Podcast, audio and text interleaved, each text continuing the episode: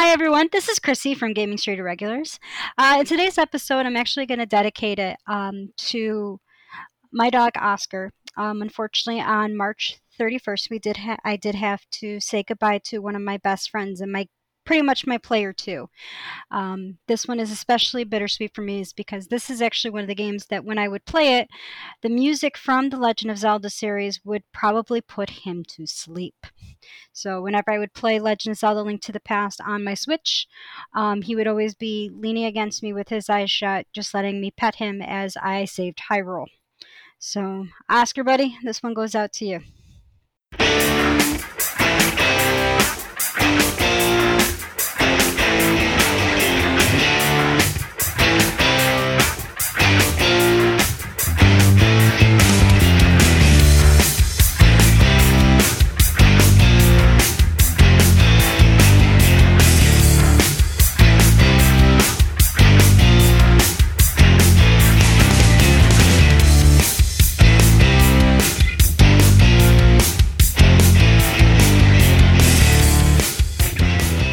Good afternoon, good evening, good whatever time of day it is. Welcome to Gaming Street Regulars. My name is James Irish, and you've already met Chrissy Harding a second ago. Hello, everybody. And Today is my favorite game. Sorry, I'm stepping on your toes, James. that's apologies. okay. That's okay. I, I understand wholeheartedly. This is a big one for you because today we are talking about at least one, maybe two, of the uh, best known and best loved Legend of Zelda games out there, which admittedly is most of them. this one is definitely for players, uh, definitely up in the top five. Because this one here is actually the game that reinvented and kind of put in place common elements of the Zelda formula.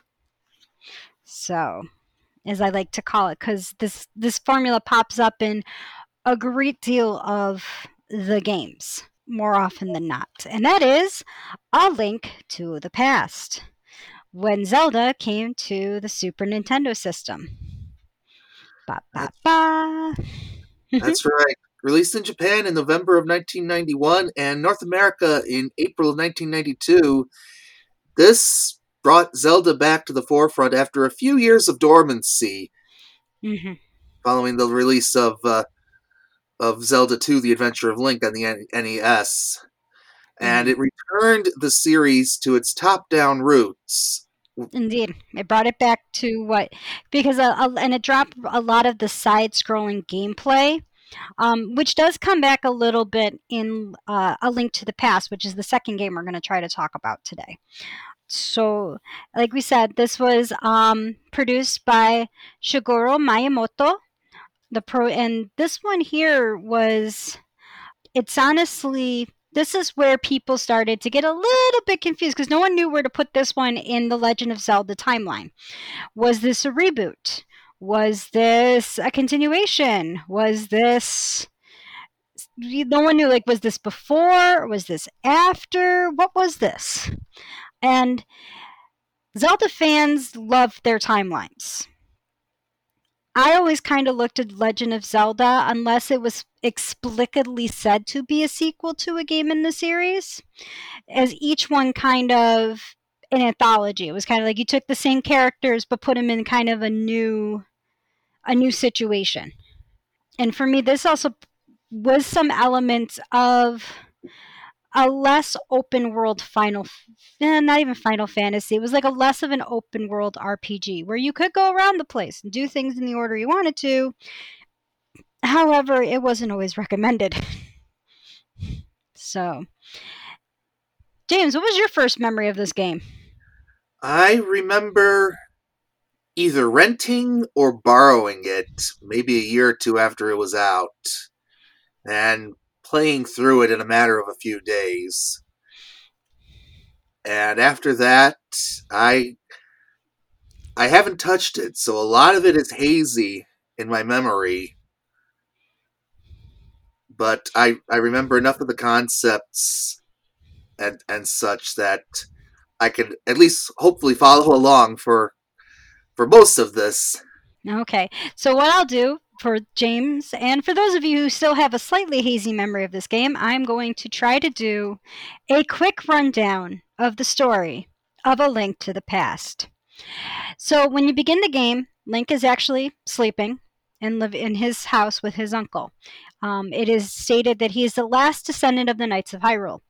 While he's trying to sleep, Zelda, somehow in this game, has the ability of being a telepath who calls to Link to come rescue her, as she has been locked away by the evil wizard Ganon. And I'm sure I said that wrong, and you guys can all at me for that one later. So after his uncle leaves, Link kind of follows him. Uh, encounters his uncle in the dungeon of the thing, and he, of course he's hurt, and that's when you get your sword. Somehow, always some old guy is giving a kid a sword in these games.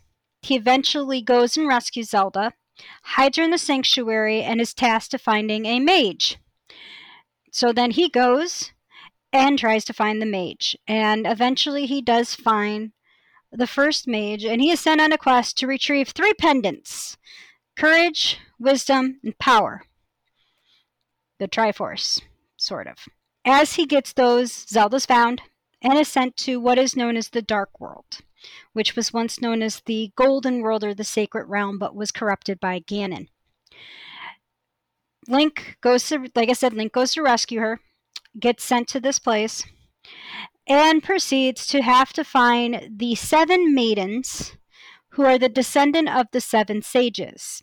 And if you played Ocarina of Time, yes, this is where that came from, where you had to find the seven temples for the seven maid for the seven sages. He also has to find the master. He also at this time had to find the master sword too. This is where the master sword is now a legitimate part. This is the first game where the master sword makes an appearance. So all of those elements that we know from Legend of Zelda. Hi, it all started here. So if you played this game well, you rescue everybody, including Zelda. You run into Ganon. You beat Ganon. And you get the Triforce and you restore the Dark World and Hyrule to its previous state, including bringing back everyone who the evil wizard had killed, such as your uncle, the priest in the sanctuary who tried to protect Zelda and was killed by the guards. Zelda's dead, the king, and the Master Sword goes back to its resting place.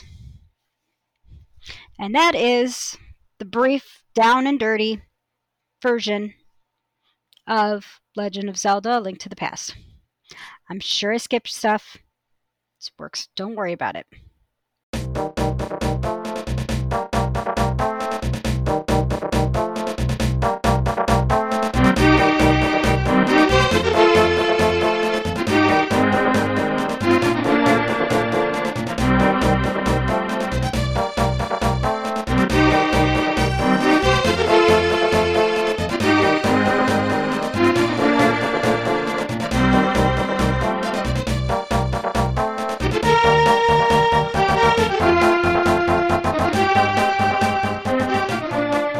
Okay, so mechanically speaking, this was, while it was indeed a throwback to the top down of the first Zelda game, that perspective, rather, Mm-hmm. It- this was a much more, or a much less restrictive take on the game in that you had diagonal movement, you had a, a, a wider range of means of attack. It introduced a number of new tools and concepts into the game, like the ability to catch fairies and store them in a bottle, which frankly seems kind of cruel. You never saw the Gamer Cat comic where they explain where the potions came from. No, no, I haven't. Don't, it's traumatizing. Good oh. comic, by the way. If you're a gamer, that is a good comic to, to read. That one in Save State. I will recommend those for anyone who is a gamer fan, who is a gamer, because you will understand everything that these characters go through as a gamer. And they're Hmm. cute. Okay, okay. Yeah, but this one here also brought back, as we talked about in the first episodes that we did for Zelda, um, one of the themes is an evil wizard manipulating the king. So in this case, they actually gave the wizard a name, Agahnim, the priest, who act who if you actually look at any of the cartoon drawings of him, the symbol that is actually on his robes is very similar to the sheik symbol that becomes into play during Ocarina of Time. So there was a lot of elements in this game that the later games kind of ran away with. But having that evil wizard manipulating the king, just as we said in the original Zelda legend, there was an evil wizard manipulating the king, turning him against his sister.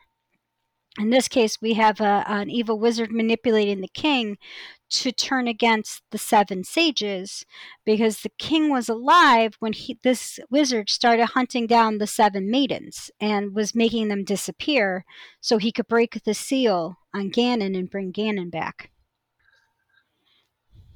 And I'm, I'm just trying to think of what else this game introduced that has endured in the Zelda mythos. And the first thing that jumps to my mind is the hook shot.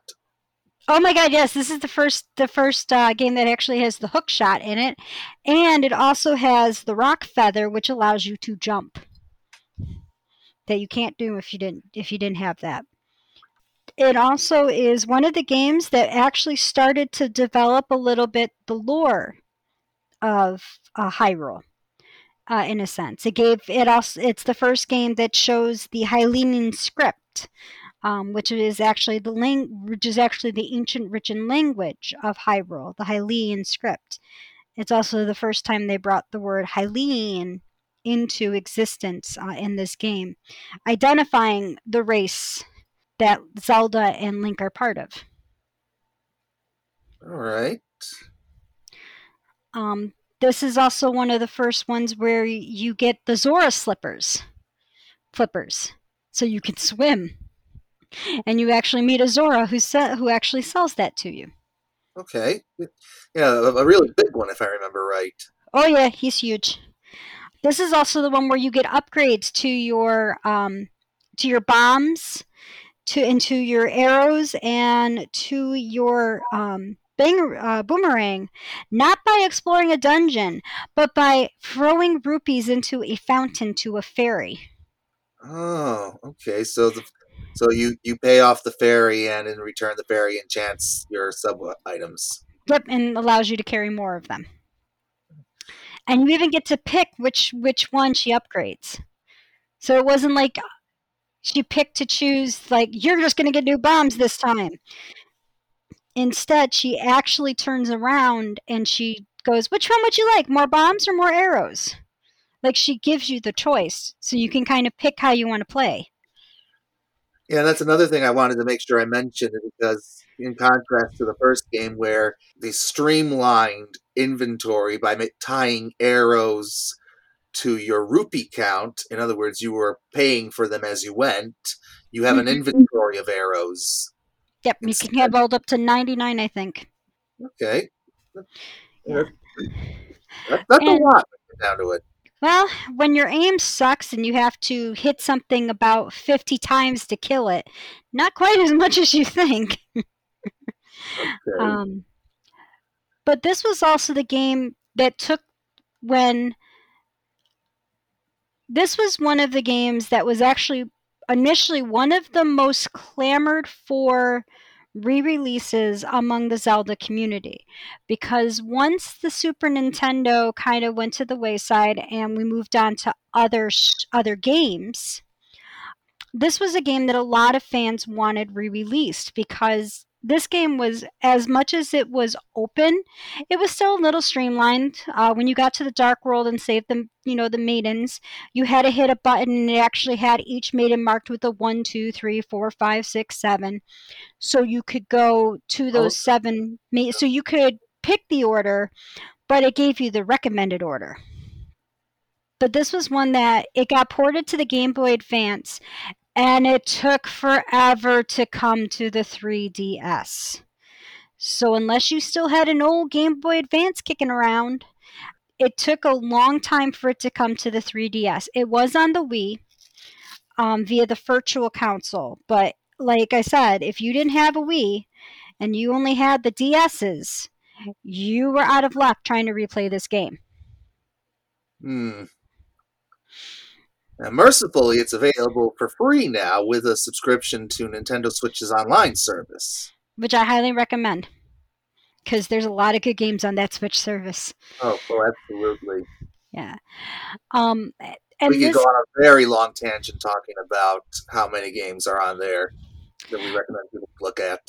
So there's a couple little bit of legacies with this game too. So there's a lot of hidden gems to this game that so many people did not know about until later on.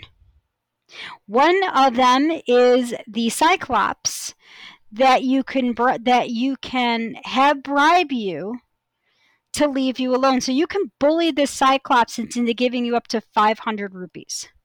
Good heavens. Just by saying you're not going to leave alone. However, once you get the 500 rupees, leave because if you try to get more out of him, he will kill you.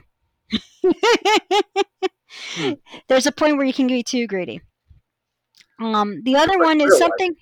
Yeah, there's something known about the Chris Houlihan rule room. Did you ever hear about the story behind this? I have not. So Nintendo Power held a contest in which a winner, um, a selected winner would appear random in one of an, in an upcoming Nintendo game. They did not say what it was. Uh, to enter, the player had to take a photo of the War Mech, which was a powerful and rare enemy in the Final Fantasy game. Um, right. Um, at the time, in, uh, in the fourth, uh, the the Wind Dungeon. Mm-hmm. So a kid who won it, his name was Chris Houlihan. Um, he won the contest. Now they never told you what game it is, um, and how it would be found. It was actually in Legend of Zelda. It's a single room that creates 45 blue rupees and it has a note bearing a greeting from Chris Houlihan, the winner of the contest. So he did get his cameo, it's just no one told him what game it was. That's kind of lame for the guy. I know. Um, it has five different methods you can get into it, and it actually was intended to be a crash prevention per, crash prevention measure. Um, so this game would send the players to this room if it could not determine where Link was going when he was going to another area. The message actually says, My name is Chris Houlihan, and this is my top secret room. Keep it between us, okay? It literally took another uh, 10 years, more than a decade after Link to the Past had initially been released, for people to find this room. So you can find this room in the emulators. Um, obviously, another increased popularity of this room is the actual internet itself. So ROMs of this game that you know the ones as we tell you you could play any way you can had this still had this code in there. The only version of it is that the only version that does not allow you to access it is the Legend of Zelda Link to the Past and Four Swords game that was released for the Game Boy Advance. So the any of so in that game if you tried to access the room, you couldn't access it. It was there, you just couldn't get into it. Um, Virtual Console actually and Switch Online actually put it back in because people were so upset the fact they couldn't get to this room anymore. Well, I I imagine that since they were just bringing over the Super Nintendo ROM, it was just okay. It's still there. We'll we'll just leave it as is. Yeah. So, and that's one of the things that so many people were like, when they played the Game Boy Advance, they're like, why can't the room was there? You could go into the code and find the room. You could not access it, and it drove them nuts. You want to drive gamers nuts? Keep nuts. Keep something in there that they could see in the code, but don't let them get to it. they they go crazy.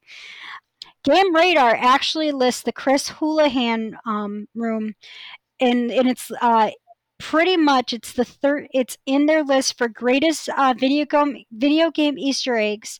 And it's in their video game secrets that were almost never found.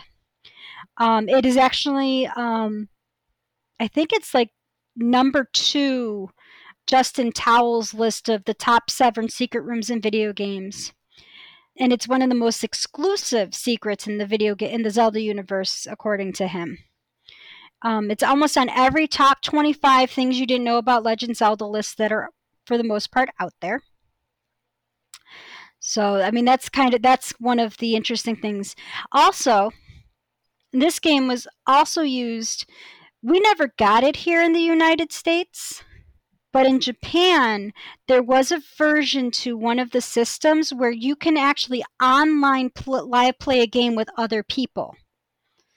That's the Teleview. The Teleview. No, Satellaview.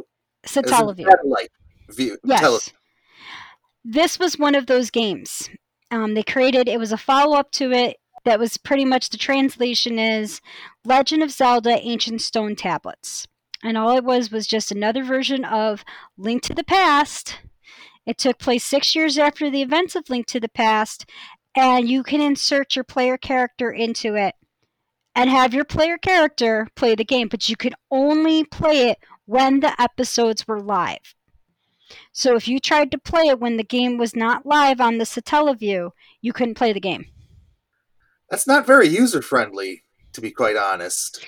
But yeah, remember, it was also 1997. Well, yeah. and you actually and and what you wanted to and but the reason and they also had was one of the few times they had voice acting in the legend of zelda games. Oh, that must have been unusual. Ye, considering we're so used to these guys not talking? Yeah. So that was kind of and also this is one of the few games that had two not one but two mangas released on it. There was the one that one of them was in Nintendo Power. Yes, it was. It was serialized in 12 issues from January to December of 1992. I used to have all of those.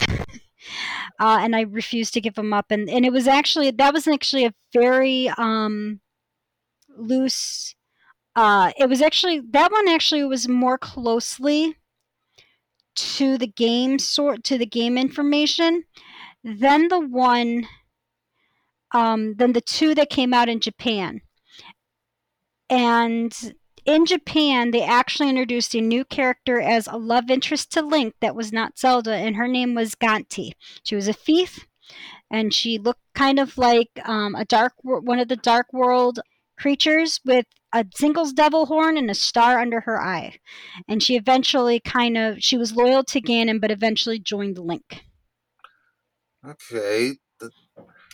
Yeah, that one was uh, made by Hakara, Akara, sorry, Akira Himekawa. Okay. So you can actually buy that one now in Barnes and Noble. yeah, as opposed to the Nintendo Power one, which has not been reprinted, uh, uh, unlike the Super Mario World one, which I, I have in its Mhm. reprinted edition. Well, the interesting thing is, if you want to read any of these, Zelda Universe actually has all of the mangas that have been released uploaded on their website. So if you can't easily find any of them, they actually have the Nintendo Power version of this of comic on their website to read. Okay, I, I'd, I'd rather they publish it in a in a book format, though. I agree. I, I would prefer it that way too. But in case you know you were just like, I'd like to refresh myself on that story. There it is. So let let's talk about some of the some of the enemies this game introduced, or some of or creatures in general, because you mentioned Cyclopses, and I think immediately to the bomb Cyclops. yeah, they uh, this this game actually gave more of kind of gave us what we now look to as the enemies that we are used to in a Zelda game. I actually have a list here of all the enemies that were put into this game. If only I can find it. Apparently, I lost it. Dang it! But we get an idea. We get a better like moblins. We know we now have a better idea of what moblins look like. Octoroks look like. Um, oh God, the lion ones that are so hard to kill. Lynel? Lynels. We actually this game here gave us a better idea of what these characters look like. Um, Right. which which is nice. Although uh, the goblins would change and change and change over the years. Well, the Moblins still kept Moblins in the first game versus Moblins in this in these games. The moblins in the later games kept more of their pig-like structure, and they look like little small, like piggy dog structures to them, and kind of look like a smaller version of Ganon. I, am used. I'm still used to more to the bulldog style moblin. Yeah. So when I see the the more modern ones with with their more elongated muzzle and like that, that that I think is a is a radical departure to what I'm used to. Yeah. Well, and the thing is, is you have to keep up as as each game is made, and you go further and further down the timeline, which characters are going to evolve. One of the biggest departures of that is Wind Waker, when we get an idea of okay, here are all these different creatures in the Zelda universe. What would happen if they had to adapt to a whole new environment and how they would change? And that's when you get the different islands in that game. So um, as we get more and more creatures. And remember, this is back in 1992, 99, 90 is probably when the game first started development. And, you know, they have newer graphics to play with, they can do more details. Link is still silent, but you know you still have you know you're they're they're creating and they're working and it's evolving that's why for me with Legend of Zelda, I look at it as an anthology versus an actual set timeline. Because as they put out new games in this series, um, your timeline's going to get all screwed up. Like it took them forever to have the like the the official timeline, and then that got all bombed to heck when they came out with a Link Between Worlds. you know, because it's like, okay, where does this fall? And it's like, ooh, ooh, ooh. So, you know, but it keeps evolving. And if you really look at moblins, I think moblins are probably the best example of a creature that evolves as these world as this as time changes.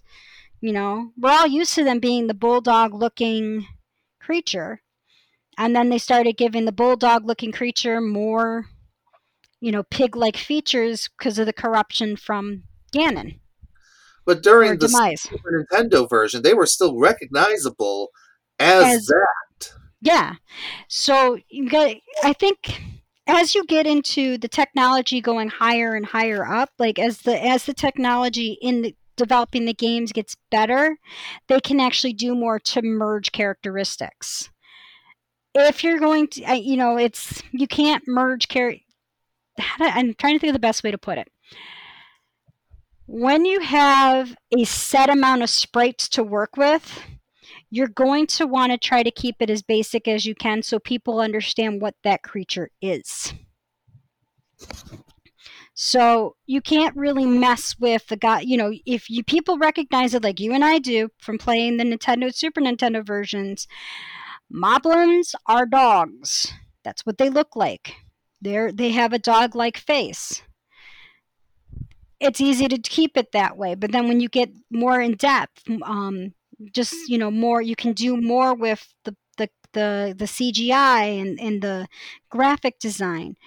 You're gonna try to you're gonna try to up your game a little bit but they still when they go back and do more traditional gameplay more traditional zelda games set in the more traditional world, if you notice, they take the moblins and they kind of move them back to what we know of that time period. So I give them kudos for that because moblins in A Link Between Worlds are very clearly mo- are very clear, clearly classic moblins.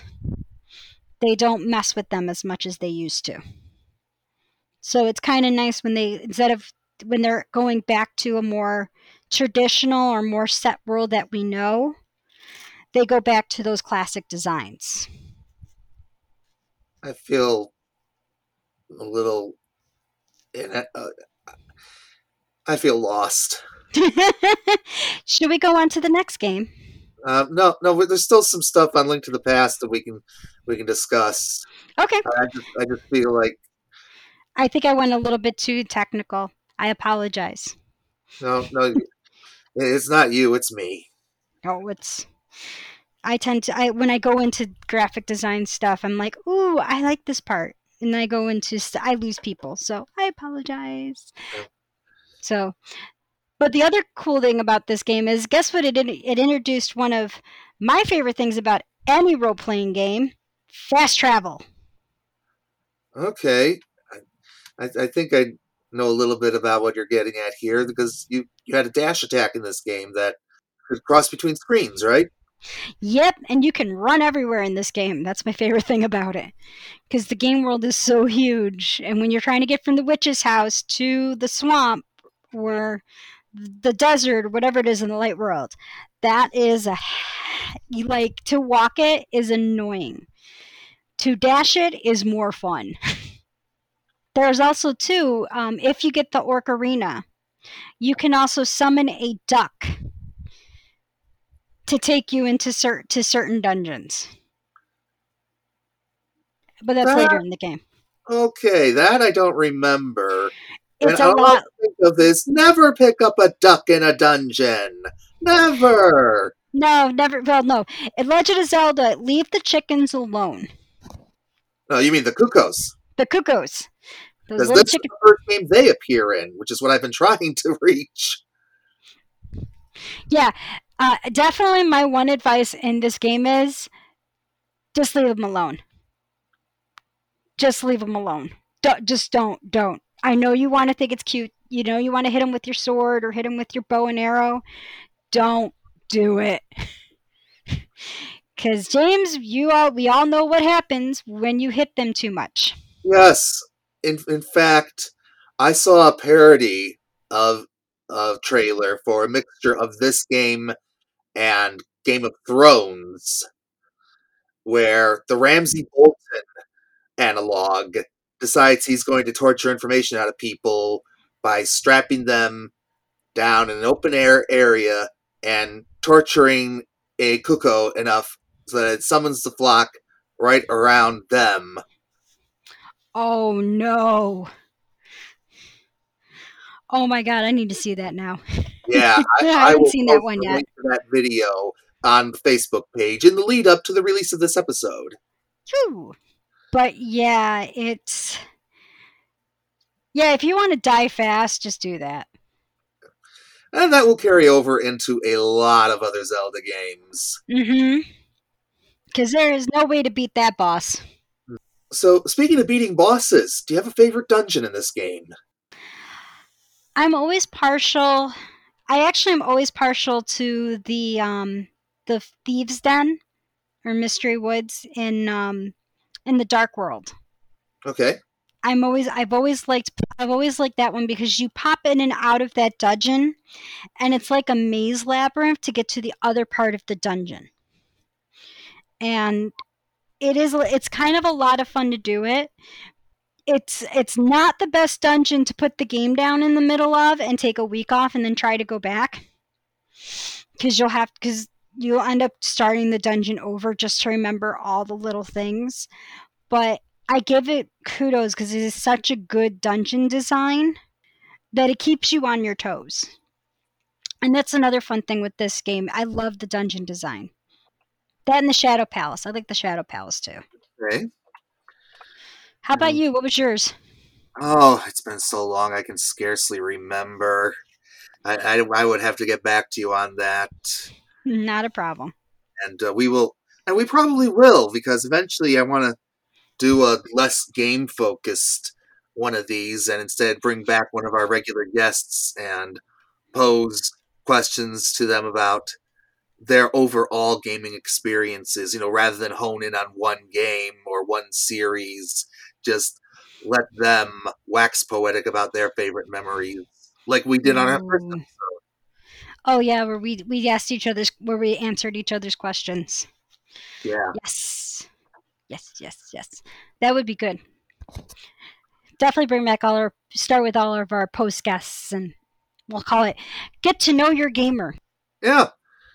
Yeah, we'll, we'll, have, we'll have to see who we, who we can corral for that. Uh, I'd, I'd like to bring Seth back for that, in fact, first, because he's the only one who's not on our schedule right now. hmm Hasn't been on in a while. Yeah, we need to bring Seth back. Seth's fun. Um, there we go. Tangent. Woo! I think that might be our first one so far. I think so. This is the longest we've gone in a part. This may be the like the longest we've gone in a cast without a tangent. Zelda one two one. So, this was also the first game that introduced the uh, the magic mechanic. Okay. So if you ever noticed in the game, there is like that little bar off to the left hand side with the green the green bar. As you use magical items, you use you actually will use part of that bar. If that bar is empty, guess what you can't really use anymore? Your magical items. Naturally. So, but the game is very forgiving because it drops a lot of magic vials. A lot of them. But we won't see this. But what's interesting is this mechanic disappears in the next uh, the next few games and doesn't come back again until Ocarina of Time. Okay. So it was cool that they they introduced this as well as the emblems, which are the bombos, the thunder, and I forgot what the third one was. But there are these magic emblems that you could put into your inventory, and if you were surround like for the bombos one, you would actually if you were surrounded by enemies and you hit this one, it would blow everybody up in your immediate vicinity. Interesting. There is the one that is shaped like a, a lightning bolt, and if you click that one, and it literally any enemy in the area gets hit with lightning. So this is it's kind of cool because while you don't always use them because they do use a lot of your magic meter, so you kind of save those for like the situations where it's like, okay, I'm down to three hearts and I haven't hit a, I haven't landed a blow on anybody.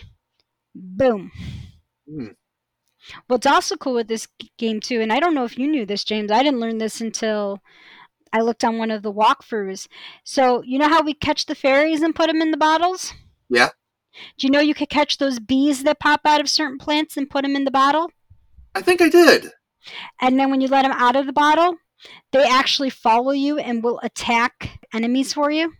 Yeah, that, that seems to be activating uh, a memory cell in my brain that has not been used in decades. So Yeah. so yeah. Yeah, that was that was something that I actually when I played initially when I used to when I played the game when I was younger, I did not know that. I just thought they were annoying as hell and I had to kill them. Then I played Link to the Past or uh, Link Between Worlds, and there's a character in there called Bug Boy who gives you the net, just like he gives you the net in A Link to the Past. And if you get the golden bee and put him in a bottle, anytime that you are in a dungeon, you can let the golden bee out. He will always stay in your bottle but you can let the golden bee out and that and he will follow you forever when you let him out he will follow you and he between screens so between uh, so when you let him out he'll follow you for several screens and he will attack every enemy on the screen for you Interesting. so yeah if you don't feel like doing the work you have a minion now Okay. Anything else you wanted to head up about this game before we move on? um I think this is honestly the, also the first game where Zelda is seen in something other than her princess dress. Oh, because she's in commoner's clothes when you meet her. She's in a blue. She's in a very basic blue dress. She's not wearing her normal pink princess regalia. As as in other games, when you meet Zelda, that is what she's always dressed in. Is is her royal regalia. all right, all right. That's that sounds about right. So, Link Awakening is the game. Is the first Zelda game that went to a handheld console on the Game Boy. That's right. Released in Japan on June of 1993 and following two months later in, in North America, this game was a very distinct departure from some of the other standards of the series that had come before it. And Yeah, that this, this is- one is odd. I, I've never played this one before, but I'm well aware of its reputation for being a little more surreal than what has come before it. Indeed. And actually, this game here is the very first game in the Zelda series that did not take place in Hyrule. Right. It takes place on Koholint Island. Yeah, Koholint Island. A place guarded by the whale like deity called the Windfish. And what's interesting with this game is this first began development as an effort to port Legend of Zelda Link to the Past to the Game Boy. And its beginning development was taking place after hours by the Nintendo staff. So Right. This is a similar story to something we're going to be seeing in a couple weeks' time when we talk about the Mega Man games. Exactly. So this really started as an after hours kind of project. It was kind of um, a wish. It's kind of like one of those. It was a dream project. It was a labor of love by the by the staff that did a link to a link to the past. They were looking for a way to port it to the Game Boy because at the time when the Super Nintendo came out, not everyone could afford a Super Nintendo. Nowadays, by today's standards, the Super Nintendo would have been considered very cheap at two hundred dollars for a system, and I think like two games you got with it. One well, one game. One game, which at was the at Super the time. Super Mario Brothers, World, Um, rather. which we will get to in another episode too. Yes, yes, probably sometime in July. hmm But they were looking for a way to bring this game, which Zelda Link, A Link to a Past brought back the Zelda series in a way that no one expected. I think, you know, it was because the music in A Link to the Past is great, so were the graphics. So they wanted to replicate that on the Game Boy. Good luck. Yeah, so th- the director for this was uh, Tashaki Tezuka. Um, and he actually was it was it was under his direction and the two people who wrote the script for this was Yoshiaki Koizumi and Kensuke Tanabe. So that was your those were the so when you want to know who is to blame for the very surreal Twin Peak like story in Link's Awakening, those are you guys.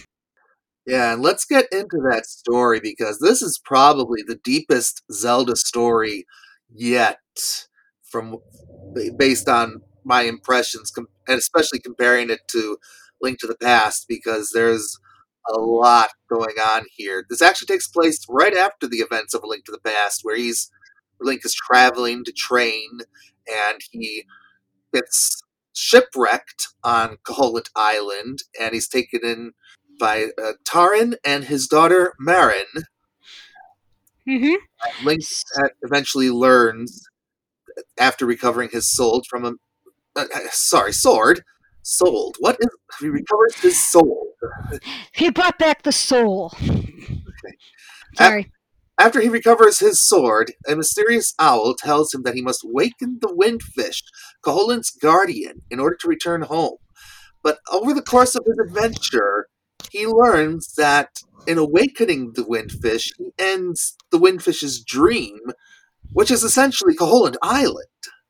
hmm Pretty much, uh, once the windfish wakens, the island will disappear. That is actually the plot twist that you get after. I think it's the sixth dungeon, where you you kind of you when you go through this island and you meet all the quirky inhabitants of this island. From Marin and Tarin, who actually will eventually live on in the characters of Malin and Talon of um, Holodrum, as well as um, Malin and Talon also pop up in Ocarina of, Dri- of Ocarina of Time, of Lon Lon Ranch. So you these characters will continue these. This was the beginning of that father-daughter duo that you will see in other games. So this was also the first one that in it, that actually also brought in the collecting of some theme of objects. Okay. So in Legend of Zelda, you you visited the the, the different dungeons to get the pieces of the Triforce. In Link 2, you were putting gems into statues. Uh, Legend of Zelda, you were saving maidens. This is actually one of the first ones where you're collecting musical instruments. So you weren't collecting something that was the same in each one. This was one where each dungeon had a, a musical instrument in it, and you were collecting those instruments. And that will carry over actually in the Oracle series too. Okay. So this was actually the first one where it wasn't it was an actual theme set, not just one item that was broken into pieces or gems that had to be put into a statue. This was the one where they they then started that will pop up in other Game Boy games, uh, Zelda portable games, uh, collecting instruments, collecting. Um, oh, in the Oracle series, it was like tools or something. Like I'll have to look into it, but there's all of these different different things. And also, what's cool with this one is it gives you a secret ending if you do not die during the game at all. Yes, and uh, even though this is going to be a very spoiler heavy uh, discussion, but you know it's a 30 year old game at this point. You know, it's on me to have played this in in that time frame, so I, I have no excuse to be spoiled here, and mm-hmm. neither do you. Don't. Unless you're a kid, in which case you haven't had enough you probably haven't had enough of a lifespan to find time to play this game yet. But even so, you probably will forgive this too. I, I digress. yeah. Yeah. But if you don't lose any of your lives in this game, which I keep trying to do, and I keep dying in the cat in the fish maw, which ticks me off because I love water dungeons, and that one I always end up dying in for some. I don't know. I'm cursed on that on that dungeon. Uh, you will actually see Marin flying away after the end credits finish. So at the end credits, after you wake the windfish, you beat the um, known as Deathel, who is the final boss in the game, who's keeping the windfish asleep. Um, you'll go to a part where you know, Link is um, lying on his ship's driftwood in the middle of the ocean with the windfish flying overhead. You'll see the end credits, and then you'll actually see Marin flying as well when the credits end, implying that she lived. Which is a very sweet touch. It is. It's very, and it's a very interesting game. This game actually got not a remake I guess we could call it a remake. It's it's very much a remake. So it got a it, it got it got a remake with updated graphics that look a little bit more like the graphics of a link between uh, link between worlds. So a little bit more non-pixely, a little bit more smoother. Um, they also added a whole lot more to this game in the remake version. You can actually make your own dungeons. So yeah, so this is the Switch one you're talking about. This is the Switch one. So this one did get a remake, and people kind of been actually to tie to the to tie to um, a Link to the Past. People have been clamoring for a Link to the Past to get a remake too. Well, naturally. And this is also the first game that introduced fetch quests. Uh, into the series, that is. Yes, it is. So this was the game that got you know all you know how you do that trading game in every Zelda game. You can thank this game for it. Yeah. And it starts with a Yoshi doll. And that is an, also a theme that's going to pop up in several of the Zelda hand, hand, handheld games, too. Yeah, that's something I wanted to discuss because there is an entire raft of Nintendo cameos in this game, establishing a precedent for the handheld games, at least. The full list of the of the major characters who cameo include uh, the aforementioned Yoshi. You see Wart from the American Super Mario Brothers 2. You mm-hmm. see Kirby. You see Dr. Wright from Nintendo's Sim City, here renamed Mr. Mm. Wright. And mm-hmm. exiled Prince Richard from the J- Japan only game the Frog for Whom the Bell Tolls. Which, when you first meet Richard in this game, you and if you've never heard of that other game you he talks about how he was exiled and all of his people went crazy and you had to go find him five golden leaves and if you never played the heard of the japanese game you have no idea that he is probably the longest running cameo in this game because he where everyone else kind of pops in and pops out you have a whole side quest with him getting these freaking golden leaves. I'm guessing you're not a fan. When I first played the game, I was like, this is different. When you play the game several times, and when you go, if you go back to him before you have all five leaves, he comes across as a bit of um, a snob. Hmm. He really does. Okay and unfortunately you cannot skip the side quest because you have to get him the, the leaves in order to get the key for the third dungeon all right yeah, yeah that, that, that um, is a bit annoying oh very much so also you you forgot one of the cutest little minions ever also appear in this game too oh, oh yeah chain chomps. chain chomps because you get and that's in a character known as bow wow who you need to get to the second dungeon.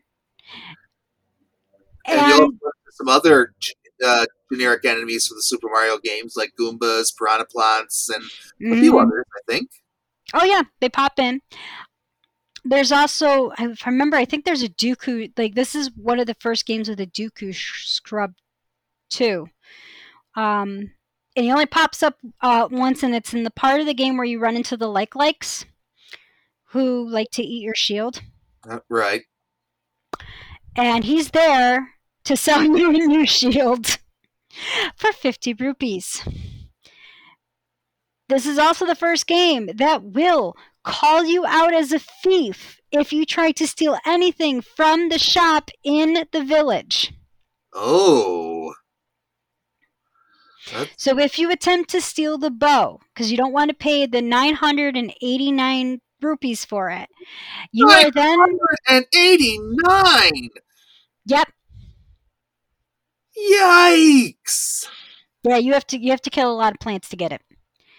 You you can also beat the game without it. I think I'll beat it's, the game without it. It's hard, but you can beat the game without it. I've I actually tried that at one point and I did do it. I died many times, but I did do it. Having to farm 989 rupees. That and just remember, obnoxious. And remember, you only can carry 999 rupees. And you have to buy the arrows on top of it. The arrows are separate. Oh, naturally. Welcome to capitalism in games. But mm-hmm. if you decide that you don't want to pay that, and you steal the, the bow, you are labeled thief throughout the rest of the game. Every character your name instead of what your name is you put in is now changed to thief for the rest of the game. Wow. And if you go back into that shop to try to buy anything legitimately, the shopkeeper kills you. Oh, brother. Every time you go into the shop. I, am still hung up on the price of this bow. What is it made of to justify that? It's a dream. What do you want? The freaking the windfish can pick whatever he wants the price to be. Windfish probably isn't even picking it uh, consciously. It's probably just subliminal. Yeah, but yeah. So you can steal it. Just know that your butt is gonna get. The game does not approve of that choice. And also, when the Game Boy Color came out, this was actually the remake version that is on the Switch is not the first remake of this game. No, that's right. The the Game Boy Color got a version of it as well. Called the Zelda DX. And actually in that game, as another little side side quest, is you can actually go to certain places in the game and another cameo character pops up, and it is the camera guy from Earthbound. Really?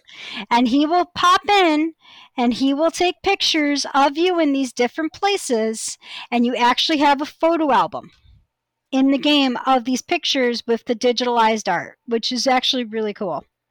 Okay, now, question Was this compatible with the Game Boy printer? Yes, it actually was. Okay. So you could print them out too. Very nice. Yeah, and actually, um, when they put the game, so when Link, a Link's Awakening was made available on the Virtual Console, it was not the original version that I grew up that I ended up playing. It was the DX version. Okay. So the original untouched version of A Link's Awakening has not been released other than on the Switch. But even then, that remake has extra stuff put in it too. So the original game itself has not been released to just play um, since its original release. I find that somewhat surprising. I guess Nintendo figures the uh, the original has been superseded by the DX version. And that's what it is. The DX version um, is what they kind of push because they because it was a very critically acclaimed game. That it was actually one of surprisingly enough, it was one of the most critically acclaimed Zelda games. And you wouldn't expect that for for a release on what people consider to be the junior version of the Nintendo hardware generations. Yeah, and, and you got to remember the Game Boy lasted for a very long time. Like the Game Boy, the Game Boy hung around for quite some time. Yeah. Um, the Game Boy Color was launched in '98, but even with the Game Boy Color, Game Boy games were still kind of being made. Um, yeah, you can thank Pokemon for that. And the Game Boy Color, the only thing that gave the Game Boy Color a real selling point was the backward compatible with the original Game Boy games. That was that was it. Like if you just had the Game Boy Color come out and you couldn't play your Game Boy games on it, which is the one thing I have to give Nintendo about its handhelds, was it always made them backwards compatible. Almost always, at least. Uh, the only one it didn't was with the the Game Boy Micro only played Game Boy Advance games. It did not feature backwards compatibility with Game Boy or Game Boy Color. Yeah, and the Game Boy and uh, the 3DS, the the 3DS was compatible to the DS, where the DS was compatible not only with Game Boy Advance games, but if you got the adapter, you could play your Game Boy games on it. The okay. DS was the ultimate backwards compatible handheld. Right. Because you could play your whole library on it and on one device. So it was very interesting, kind of that one. The other thing that's kind of cool about uh, the Legend of Zelda: Link's Awakening is it introduced the compass. As as in separate to the compasses in the dungeons from the original Legend of Zelda.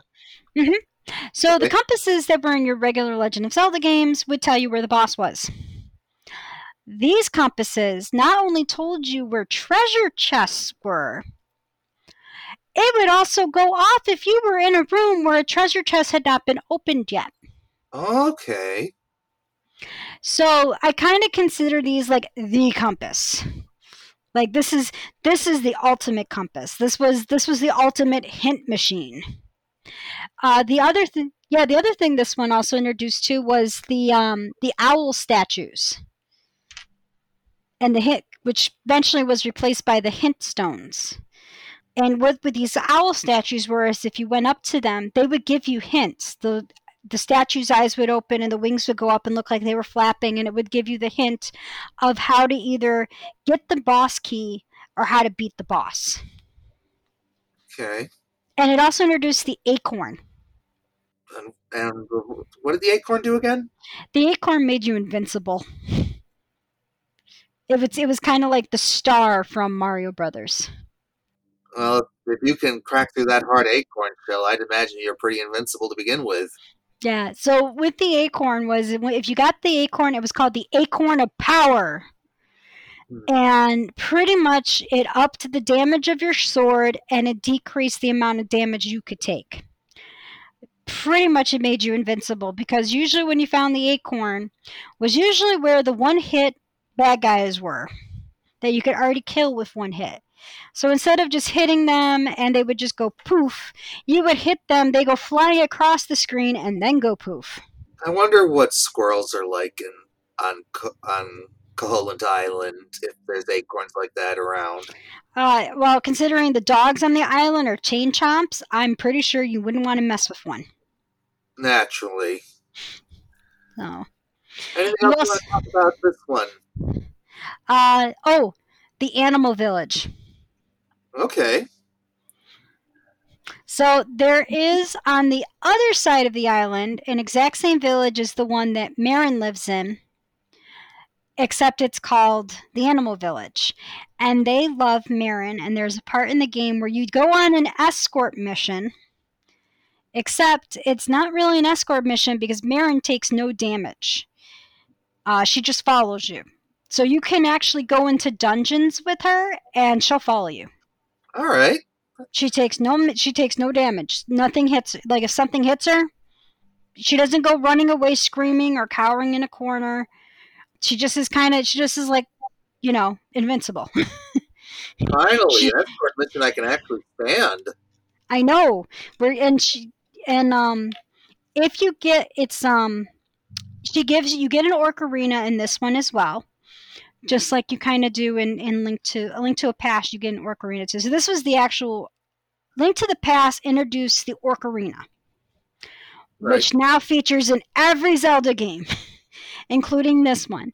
But with this one when you play the Ocarina with Marin you learn music. So you actually pick up songs in this game that help you with your mission which you'll see, which also plays in other games too, like um, uh, Ocarina of Time, The Oracle of Ages, and Majora's Mask. I haven't really played Twilight Princess as much as I would have preferred because when I got started into it, I loaned my disc to a friend and I have yet to get it back. Oh. You know who you are, and I know you have my game. I will find you. Mm. So I don't know if the Ocarina plays in in uh, Twilight Princess at all. I'm going to assume it probably does because it's just something Zelda games love is music playing a part in it. So in the Ocarina, the Ocarina in Link to a Past allows you to summon the duck. Oh. that will take you to the different that will take you to the different dungeons. In Link's Awakening, you learn three songs. You learn Manbo's Mambo.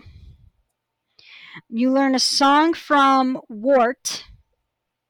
And then you learn the Ballad of the Windfish.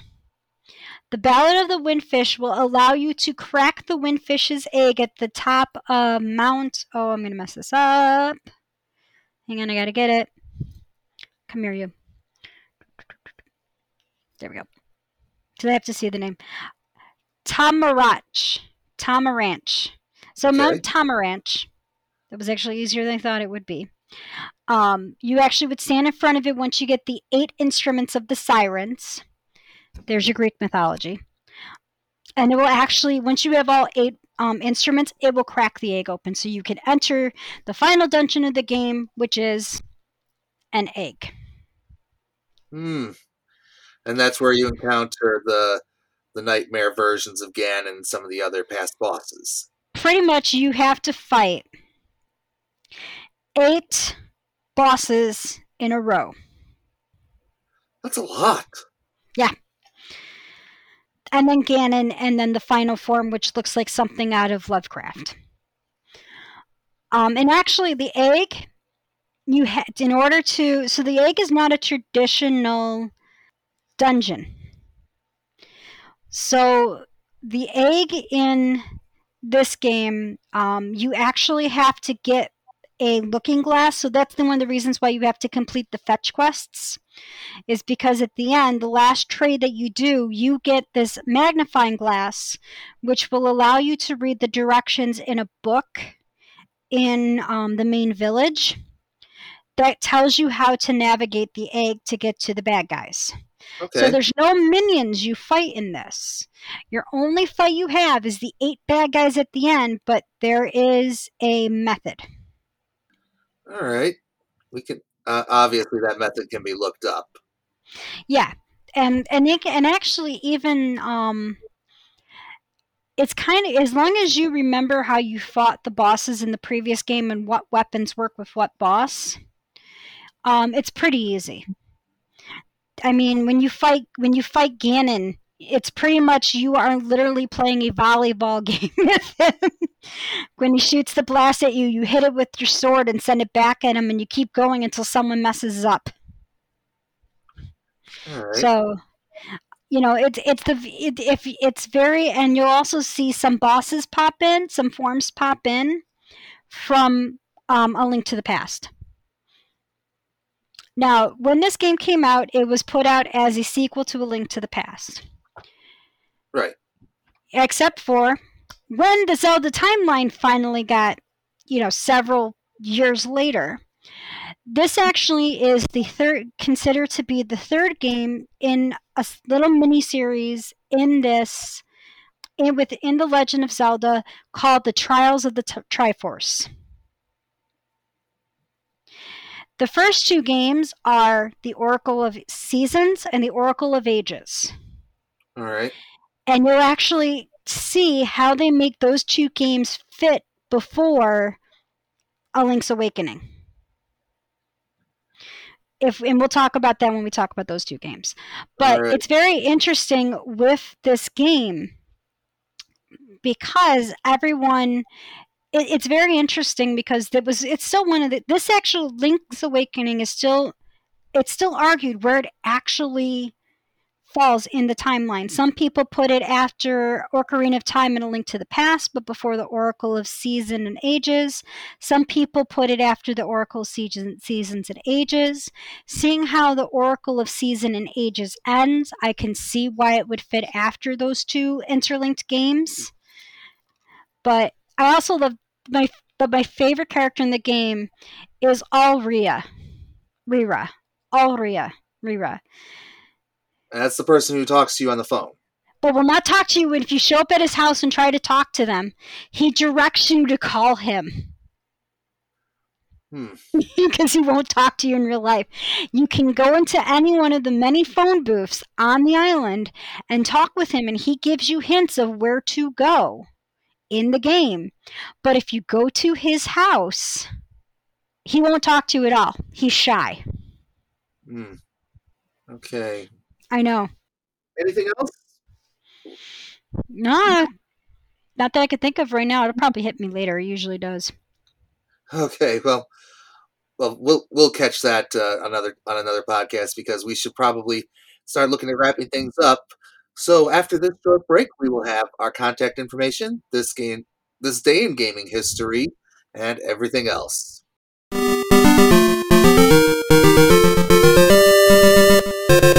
Want to